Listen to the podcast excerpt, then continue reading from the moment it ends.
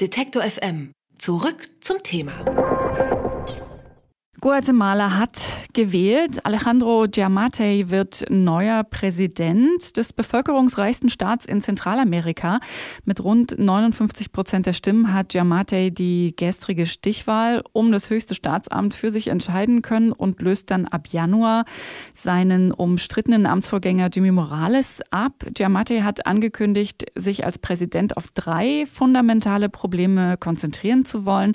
Die Bekämpfung der Korruption, von Arbeitslosigkeit, Arbeitslosigkeit und von Gewalt. Er gilt als ultrakonservativ und steht dem Militär nahe. Über diese Präsidentschaftswahl in Guatemala spreche ich mit Günter Mayhold. Er ist stellvertretender Direktor der Stiftung Wissenschaft und Politik und befasst sich schwerpunktmäßig mit Lateinamerika. Schönen guten Tag, Herr Mayhold. Guten Tag. Herr Mayhold, wer ist dieser Mann, der neu an die Spitze als Präsident von Guatemala treten wird? Er ist eigentlich äh, der ewige Kandidat er ist schon viermal angetreten, äh, um Präsident zu werden und nun hat es endlich geklappt. Sein Profil ist der eines äh, im Staatsapparat äh, aktiven Politikers. Er war Leiter der Gefängnisbehörde, saß auch selber mal kurzfristig im Gefängnis wegen einer Überreaktion bei einer Revolte. Er ist aber vom Beruf eigentlich Arzt und hat äh, sich immer im konservativen Spektrum der Politik äh, Guatemalas bewegt. Wofür steht Giammattei denn? Sie haben gesagt, er ist viermal gescheitert. Liegt es daran, dass er sich nicht so klar positionieren kann oder dass seine Ansichten möglicherweise für einige zu extrem oder zu konservativ oder Hardliner ausgerichtet sind? Ich glaube, das zentrale Element ist die zerklüftete politische Landschaft Guatemalas. Wir haben eine Vielzahl von politischen Parteien. Es gibt eine Fülle von Kandidaten, die aus ihrem sozusagen politischen Pedigree heraus, also ihrer Familienzugehörigkeit, weil der Vater auch schon mal Präsident war, sich immer wieder besser positionieren können. Und äh, deswegen war es für ihn schwer, sich äh, gegen diese Konkurrenz auch durchzusetzen. Er setzt sich unter anderem ein gegen die gleichgeschlechtliche Ehe, befürwortet auch die Wiedereinführung der Todesstrafe neben diesen Dingen, die ja durchaus sinnvoll klingen, wie Bekämpfung der Korruption. Ist das etwas, was jetzt für die Bevölkerung in Guatemala dann akut genug ist, dass er sich jetzt durchsetzen konnte? Also diese Wahl zeigt eigentlich, dass sich die guatemaltekische Politik im Kreise dreht. Wir haben jetzt wieder einen Kandidaten, der mit der Devise der harten Hand gegen äh, die Kriminalität, gegen Korruption erfolgreich ist. Das hatten wir schon beim vorherigen äh, Kandidaten Otto Pérez Molina, der inzwischen ja im Gefängnis sitzt. Also hier ist erkennbar, dass wir keine Weiterentwicklung haben, sondern dass die alten politischen Mottos und äh, Vorschläge immer wieder neu aufgelegt werden mit einem anderen Gesicht weil sich eben auch die Realität Guatemalas in diesen Jahren kaum verschoben hat. Es ist kaum Fortschritt zu erkennen. Die alten Strukturprobleme, seien sie nun im Bereich der Armut, seien sie im Bereich der Kriminalität, sind weiterhin dieselben wie vor zehn Jahren. Dieses Gefühl, dass sich die Politik in Guatemala so ein bisschen in einer Wiederholungsschleife befindet, wird ja auch gestärkt dadurch, dass äh, der amtierende Präsident Morales wie jetzt eben auch der neue dem Militär ja nahestehen. Ist das eine Notwendigkeit, dass man den Rückhalt der Streitkräfte braucht, um überhaupt als Präsident in äh, Guatemala arbeiten zu können oder das werden zu können?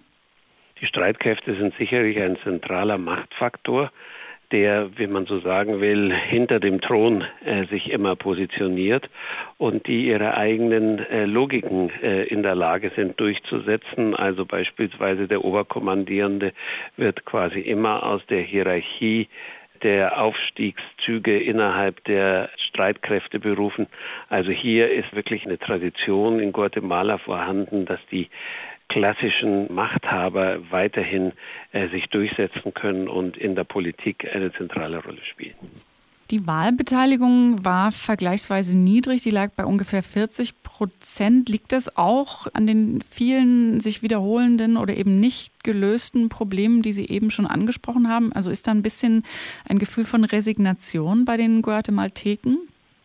Das ist sicherlich ein Faktor. Und zum anderen ist der äh, zweite Faktor natürlich, dass die beiden Kandidaten sich gar nicht so wahnsinnig unterschieden haben in ihren Vorschlägen, die sie den Wählern unterbreitet haben, Sandra Torres hat stärker eine sozialpolitische Dimension vielleicht in den Vordergrund gerückt, aber eigentlich äh, haben sie zu den zentralen Fragen, die das Land betreffen, keine unterschiedliche Meinung entwickelt, etwa zur Fortsetzung der UN-Kommission CICIG, die sich äh, um die Straflosigkeit und die Aufdeckung von Korruption kümmert. Das haben sie beide abgelehnt.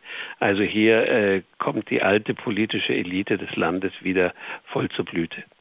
Wenn man mal noch ein bisschen jenseits der Landesgrenzen ähm, schaut, war ein Thema im Wahlkampf auch das umstrittene Flüchtlingsabkommen mit den USA. Giamatti wird sich ja damit befassen müssen und möglicherweise auch noch mal neu verhandeln.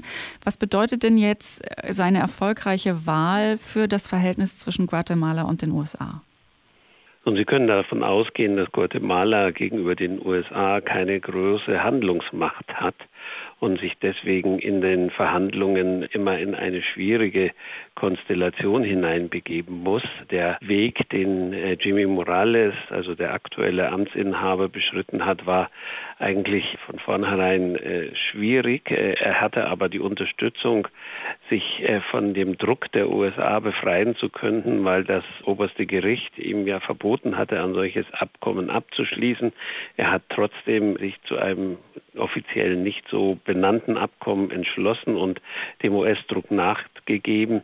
Es wird für jeden, der jetzt in das Amt kommt, schwierig sein, aus dieser Position wieder herunterzukommen. Möglicherweise hilft nochmal ein Urteil des Gerichts, aber die Handlungsmöglichkeiten gegenüber der Erpressung durch Trump sind wirklich sehr beschränkt. Es klang ja ein bisschen durch in Ihrer Einschätzung und auch Ihrer Beschreibung der Lage in Guatemala vorhin, ähm, dass sich da in den letzten Jahren nicht viel getan hat und dass möglicherweise sich jetzt auch nicht gleich und schon gar nicht leicht etwas ändern äh, wird. Wie ist denn Ihre Einschätzung? Kann Giamatti als neuer Präsident diese drängendsten Probleme angehen, also Armut und Gewalt und alles, was auf dieser Liste stand.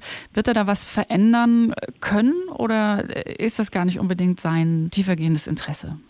Das wird für ihn sehr schwierig werden, wenn wir uns vor Augen führen, dass er im Parlament, das Parlament wurde ja im Juni gewählt, von 160 Abgeordneten gerade 17 seiner Partei vorfinden wird, während seine Gegenkandidatin zumindest 52 Abgeordnete hatte. Der Rest verteilt sich auf eine Fülle von Kleinparteien. Also es ist äh, mal deswegen davon auszugehen, dass er kein klares Programm wird durchsetzen können, sondern eine Fülle von Interessen befriedigen muss, seien sie nun äh, materieller oder seien sie politischer Art.